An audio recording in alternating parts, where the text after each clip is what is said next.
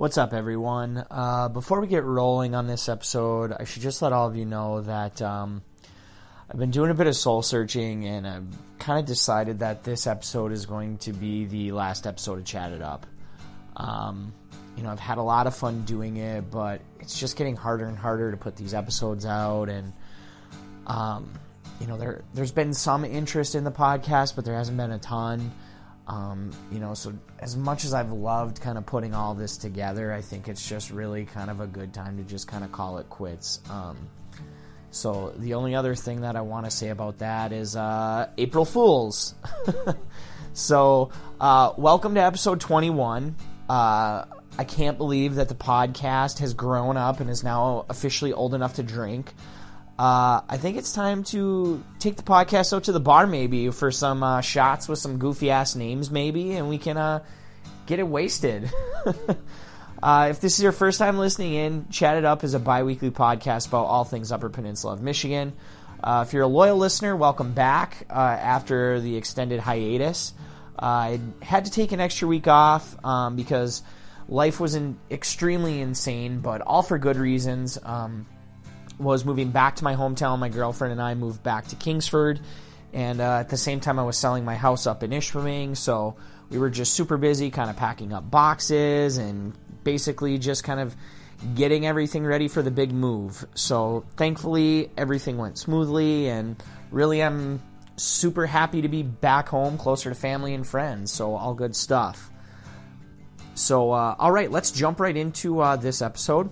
We're gonna start things off with some Yoop Yooper news, and uh, I only have one piece of Yooper news this week, and that is that Iron Mountain's own Tom Izzo and my beloved Michigan State Spartans are going to the Final Four, baby. Woo! I uh, I cannot begin to express how happy I am, and to not only make the Final Four, but to beat Duke and Zion Williamson uh, to do it is just insanely amazing, insanely huge. Uh, it felt very much like David versus Goliath and I'm just over the moon excited. This team has endured so much this season with injuries and, and so many other things. To make it to the Final Four is nothing short of incredible. So, huge, huge, huge tip of the cap to the Michigan State Spartans and to Tom Izzo uh, doing the UP proud, representing strong Iron Mountain, going to his eighth Final Four in his 24 seasons, which is super impressive. So, if you're a Michigan State fan out there, go green, go white. And uh, if you aren't, well, sucks to be you, I guess. uh, so, okay. Uh, with that being said, uh, it's time for this day in Yooper history, uh, brought to you by the folks over at uh, pasty.com. That's P A S T Y.com and the uh, Pasty Central Facebook page. now, I know today is April 1st. Uh, this day in Yooper history is actually going to be April 2nd. Uh, we didn't have one for April 1st for some reason, so I do apologize. Um, so I guess technically this will be tomorrow's day in uh, Yooper history. So uh, here we go. Pasty Central Day in History, April 2nd. On this day in 1872, Samuel Morse, the inventor of the telegraph, died. His invention was instrumental in the growth of railroads and industry across the Upper Peninsula. On this day in 1992, Crystal Falls received international attention due to the discovery of a giant fungus in the nearby forest. Announced in articles in Nature and the New York Times, the fungus covers an area of more than 38 acres, with a total mass estimated at 100 tons one of the largest and oldest living organisms on Earth, the fungus is actually located in nearby Mastodon Township, but Crystal Falls has adopted it as a major attraction and holds a humongous fungus fest each summer in August. Pasty Central Day in History, April 2nd. All right. Thanks again to the folks at pasty.com and the Pasty Central Facebook page for uh, another awesome segment of uh, This Day in Yooper History. Uh, it's time for this week's interview, and this week I sat down with Mr. Mario Santoni, Mario is the senior project manager uh, over at Dickinson Homes, which is located in the Iron Mountain Kingsford area, and uh, their story is pretty cool. Uh, they're a, a, third generation family business, and they've been building modular homes for uh, since 1970. So uh, Mario and I had a great chat about how um, you know they've ran this successful business for nearly 50 years. So uh, without further ado, let's chat it up.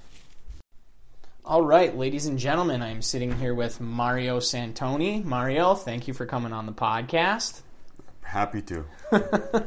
so I'm sitting here with a with a fellow Dickinson County guy. Mario, you grew up in Iron Mountain, correct? You're you're a mountaineer. Born and raised. All right. So what was that like for you? I guess what was growing up here in Iron Mountain like for you at at that point in time? Because I think you're a little bit older than me. I was. Uh, I don't know how much I want to give away, but I was. Uh, I'm from '78, so. Okay, so the whole reason I've got you on here today is obviously we're going to be talking about your family business, and mm-hmm. I know that you spent a lot of time around the family business as you were kind of growing up. Do you want to mm-hmm. talk about what that was like? Yeah, I mean, it was. Uh, you know, in retrospect, it's a, a different uh, look because um, you know, growing up and the family business were really just synonymous. There was very little separation growing up. So, normal Iron Mountain um, youth of you know playing in the woods, kids, bikes, small town life, mm-hmm. um, a lot of family and enjoying that, mm-hmm. and um, you know a lot of time out at the lake and everything else, and then kind of um, interwoven with growing up was always some project uh, with my dad or my grandfather, my uncle, my brother of sure. Doing God knows what, some probably some sort of child labor law infraction, carrying shingles, carrying shingles, planing wood, unloading stuff. Uh, you know, I just the earliest memory of childhood I have is on a Saturday, my dad having my brother and I over at our, our the factory in Kingsford, and we were supposed to pick up cigarette butts around the whole perimeter and fill a garbage bag. And if we filled this garbage bag, we got a quarter to go to the pop machine and we could get a Mountain Dew. And for us, that was just like gold. Like, right. you know, we were ripping him off because we would get a pop, but, you right. know, it kept us occupied while he got stuff done. And, um, you know, that, that was kind of growing up. But, sure.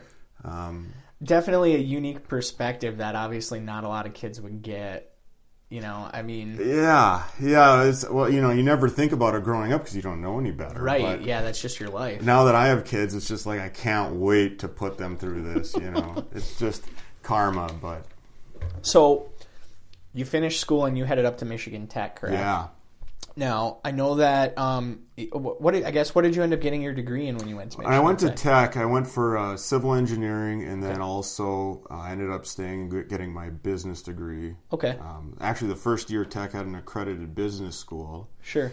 Um, concentrating in industrial management. Yeah. So now, so when you headed up to Tech it was the plan right from the jump to like pursue something to be a part of this family business or did that kind of evolve over time that, that was more of an evolution because okay. early on you know you always have this thought in the back of your head like you know being able to be part of this you know my grandfather started it from nothing and yeah. just you know everything that they've got it to weather through all the recessions and storms and everything else. Sure. Um, but, you know, at the same time, I think for my 18, 19 year old self, that was a very overwhelming feeling of, of course, you know, I'm going to be the one that screws it up. yeah.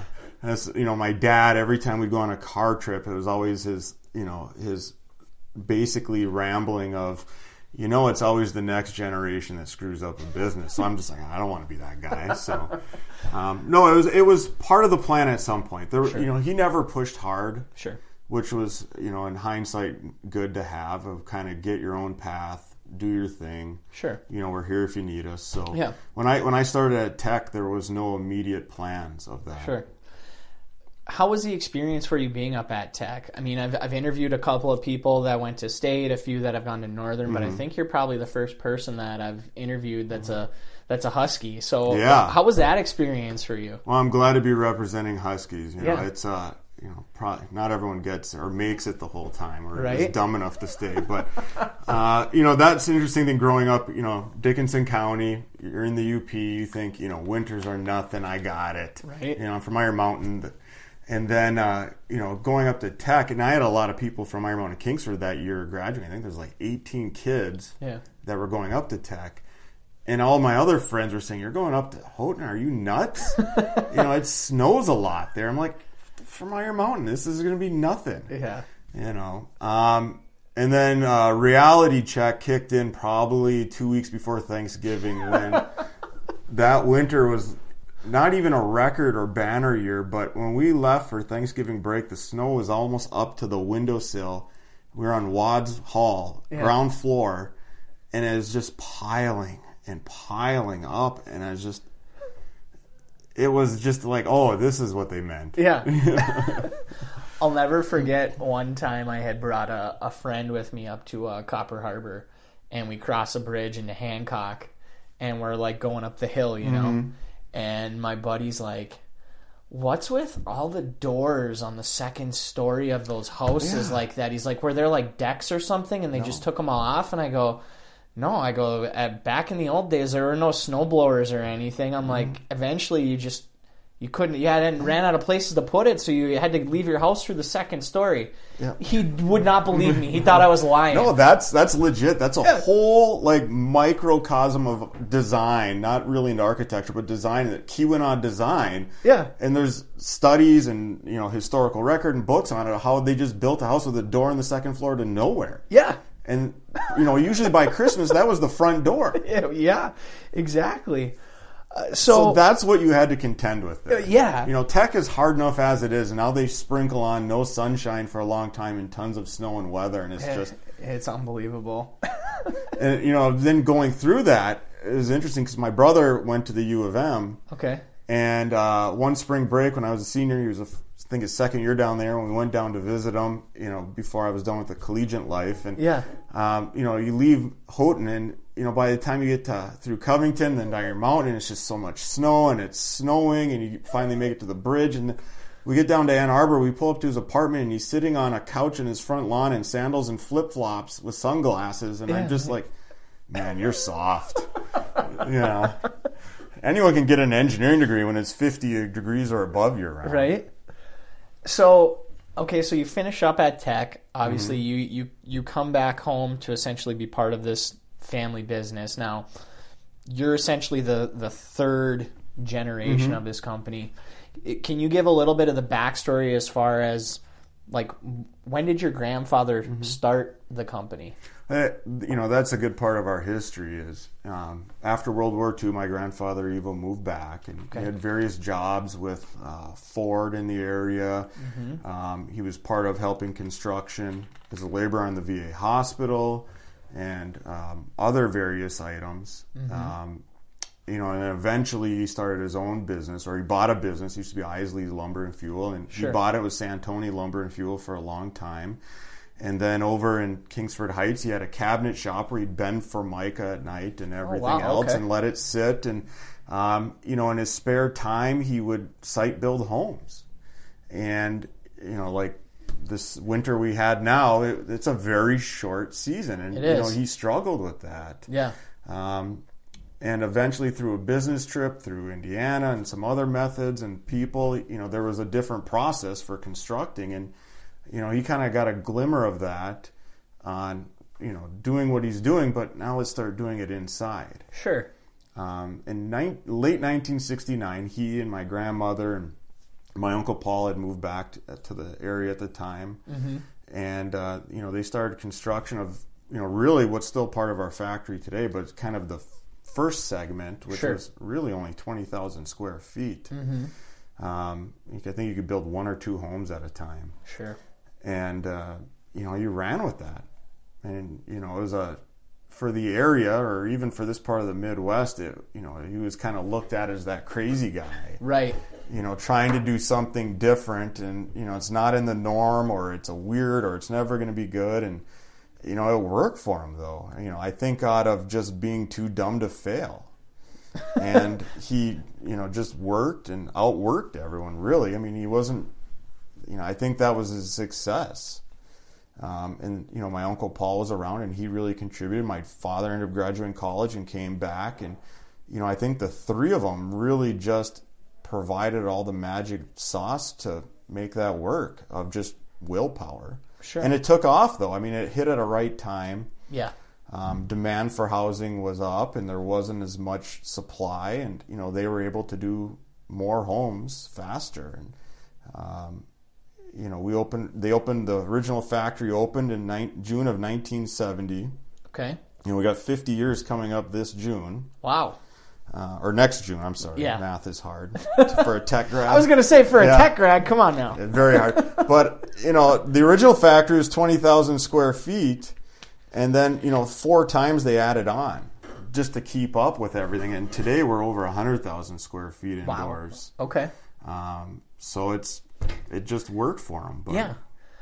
So obviously, I mean, you touched a little bit about like this kind of evolution or change, and you've kind of seen some recessions Yeah. over the years. unfortunately, Well, right. So, I mean, how do you deal with stuff like that? I mean, I know you kind of came back around the 2001. came back during the peak and just in time to eh, eh, see the eh, 2008 crash. Yeah. So, I mean, obviously, you can only speak to that one, but I mean, I mean, what? How do you get through those those times? I mean, obviously, it's not easy, and a lot of businesses didn't make it through, Mm-hmm. but you're one of the ones still standing. So, I guess you know it's an interesting mix and you know i think it goes back to the just the the leadership and you know whoever's hand is on the helm at the time and you know even going back to the like late 80s you know you had hyperinflation and Yep. interest rates were like 20% and Yep.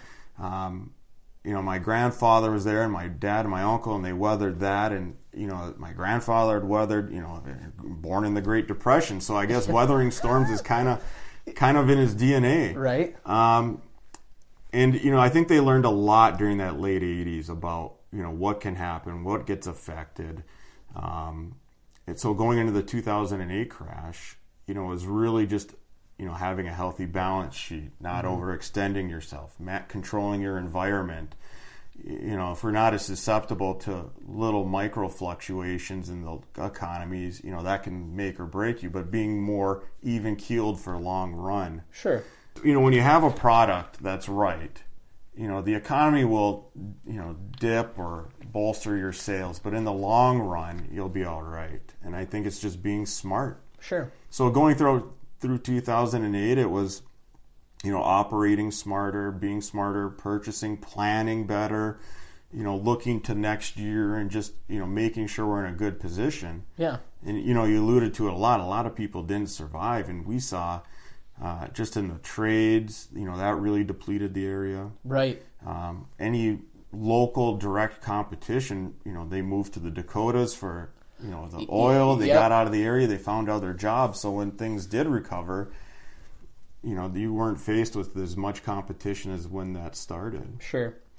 So you mentioned briefly the purchasing and the some of the different things that kind of go into that. Now I know when you you came on, you're basically a project manager. Does that fall? i started it in engineering okay, so you started in and engineering. that just did not stick well. No? I, it's just, you know, it's just two different, you know, poles of a magnet. It's just never going to work. So eventually, I ended up kind of semi forcing my way up here. Sure. If I, I, this was more cut out for the way my mind works. So I was in it, started in engineering for a while, and Right. that just that was a rocky start. So thankfully, you know, the they they stuck with me, and I ended up here, and here I am. Well, I'm glad that you mentioned though engineering because I think a lot of people outside looking in when they hear like Dickinson homes, they would probably just think, "Oh, it's just prefab homes or modular homes." Mm-hmm. But you guys do architecture, Mm-hmm. planning, design. I mean, there's a lot more that goes into it. I mean, do you want to talk a little bit about that? our- 'Cause, I mean, give away our hidden secrets. well, not even hidden secrets. I mean, you can just Yeah. go on your website and see No, that you. Mm-hmm. offer more than just, you know, like you know, like I said, modular homes. So I find that interesting. Two things then. Then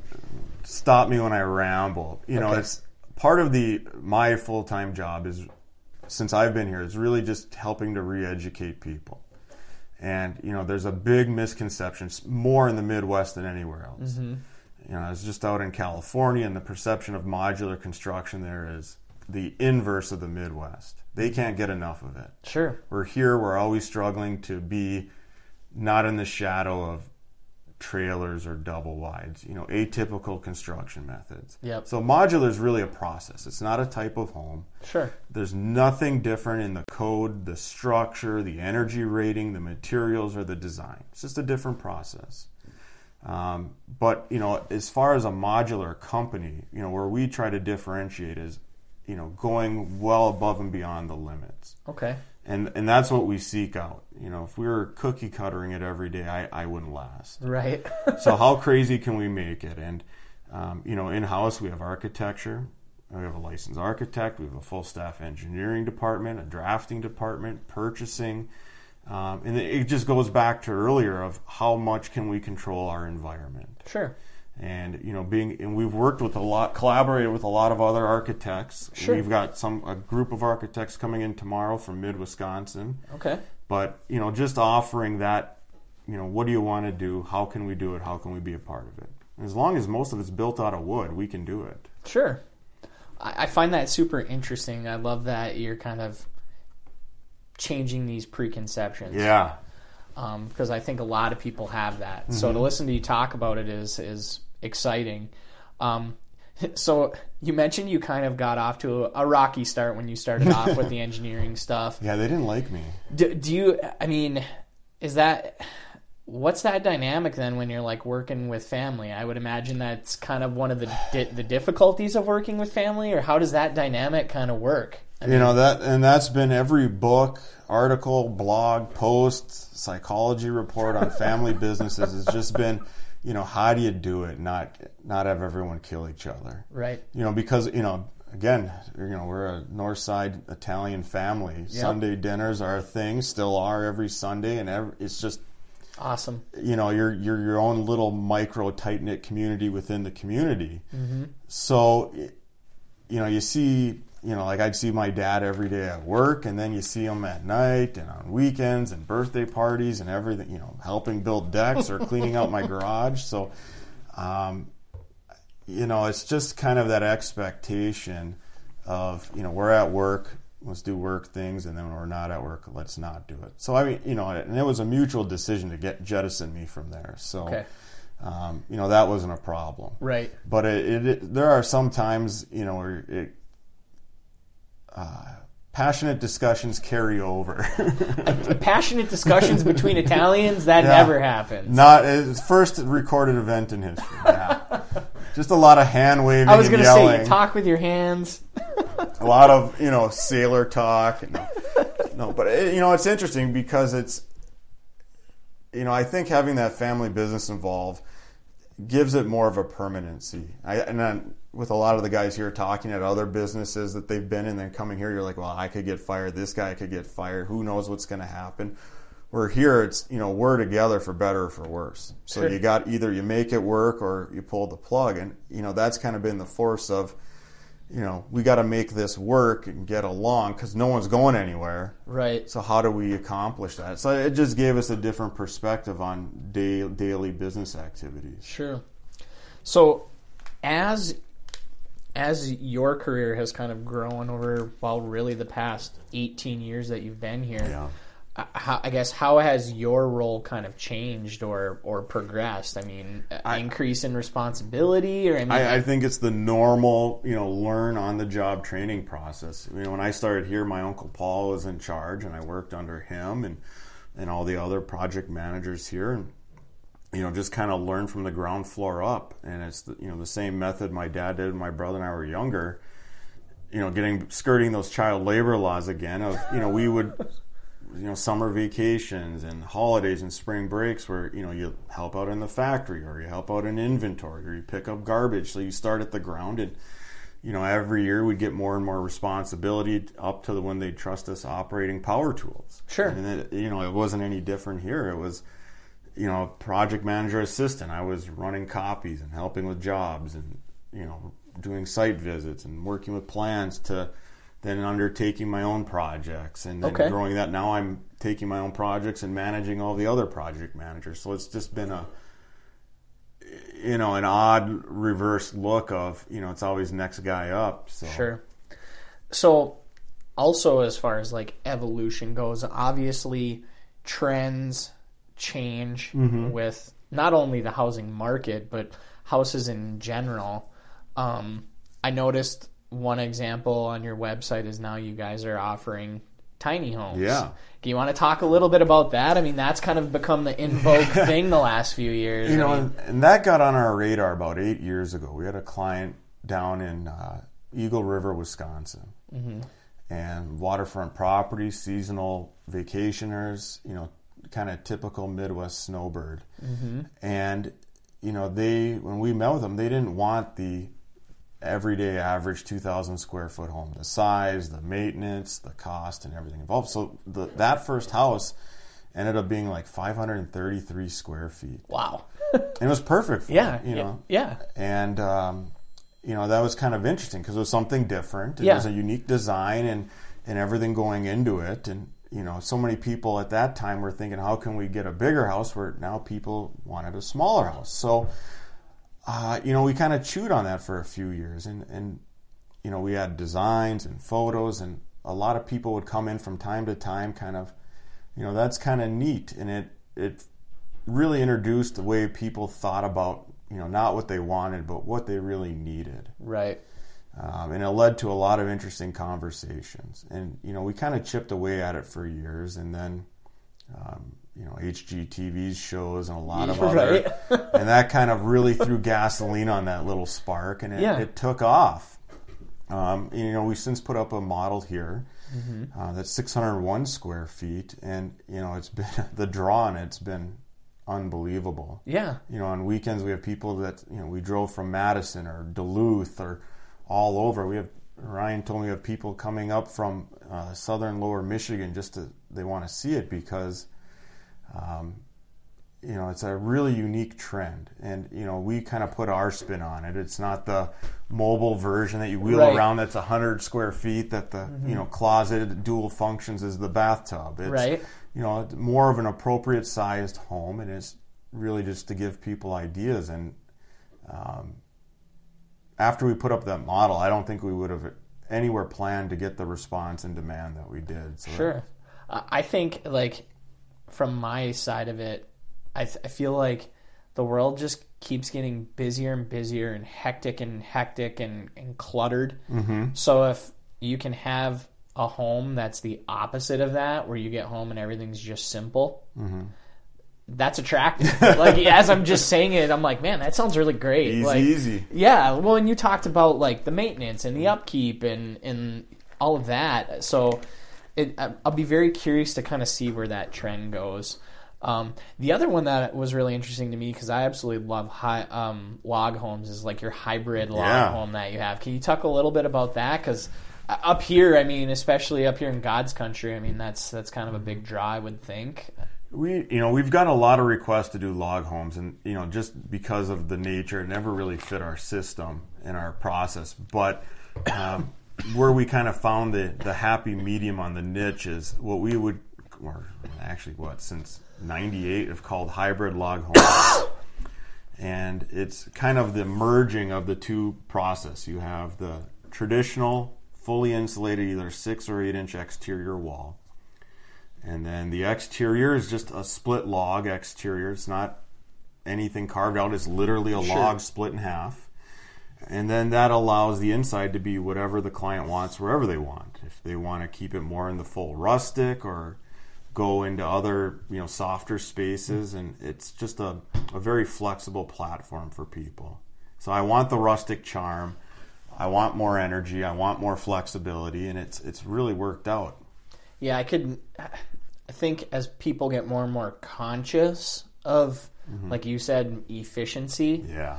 But also keeping what we love about the UP, the outdoors and nature, and that more kind of rustic feel, it's totally a win-win. Yeah, and you know the the maintenance part of it too. You know, real log homes are are beautiful, but just the involvement of owning it is Yeah, it's a it's a it's a big commitment, and you know trying to give an alternative to getting that look and feel and charm, but Sure. without going all in on it. You touched a little bit before about how somebody came up from from lower Michigan, and you've you've heard from people down in Wisconsin and all over. Have you guys been kind of expanding that reach as? I mean, because let's be honest, the, the population of the UP has has begun to kind of shrink, mm-hmm. and it has been gradually for quite some time. Yeah.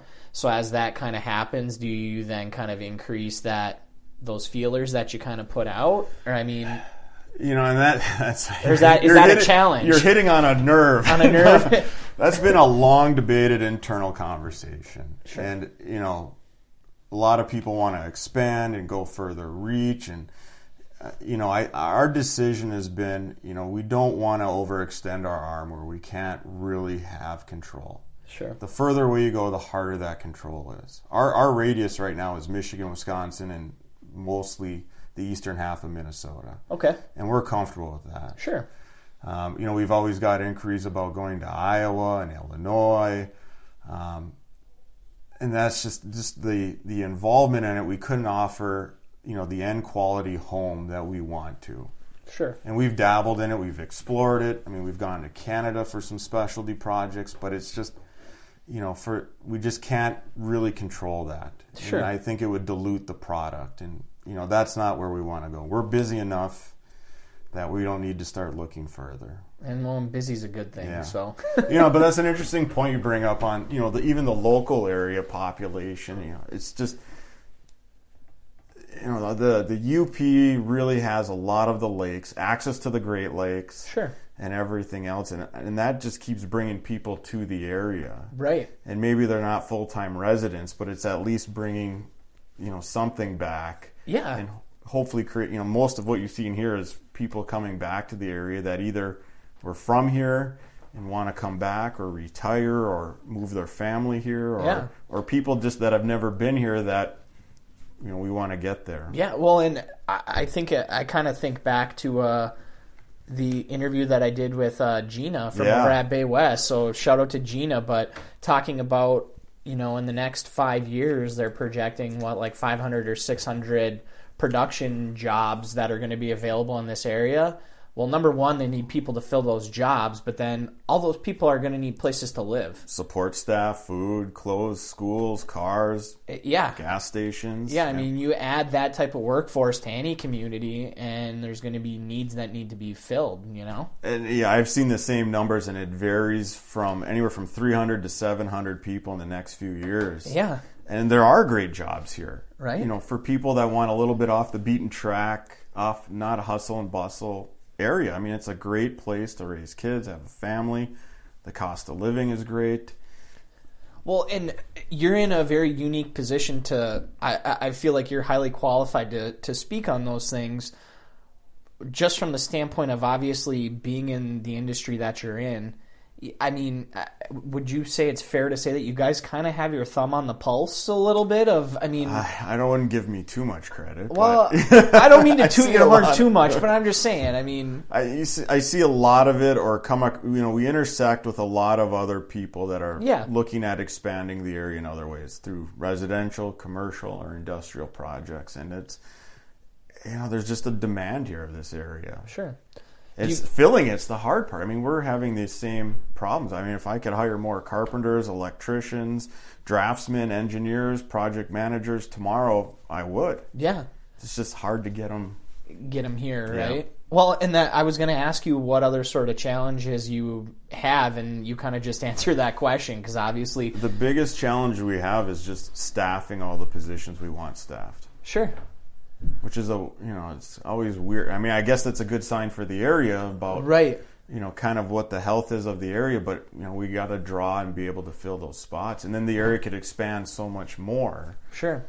Do you guys partner with Bay at all, or do any like internships, or I guess partner with any other local like companies or Yeah, we- agencies, or you know, there's a, a lot of good local organizations that are trying to draw or hire staff, and, and you know that are really working hard to do that. And um, you know, last year we did a few projects with, um, you know, we were working with the building trades awesome? That was one of the ones I was thinking and of. getting them more trades. cross involved, and um, you know, even offering internships for graduating seniors before they go to college that want some experience in you know different industries. So we had an intern last year um, for our office here, and then we added a couple of guys that in between in the summer between school, worked in the factory or helped out learning carpentry. Awesome. And we're trying to partner with uh, Building Trades More. I think we have one coming up this summer from Florence that's going to be working in our CAD or drafting department.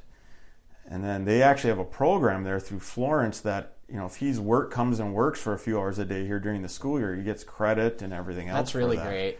I mean, the more that we can do to incentivize students and kids to get into these trades, you know, it's a great opportunity there. I mean, I almost stayed a carpenter. I almost didn't want to go to college, and it's like I'm happy to be a carpenter.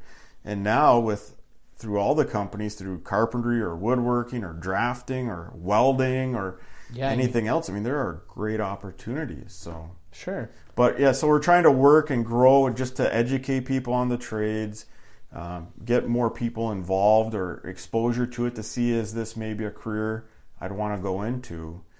Um, so, and if there's anything else we could do, we would do it tomorrow. We're always looking to Yeah. grow that.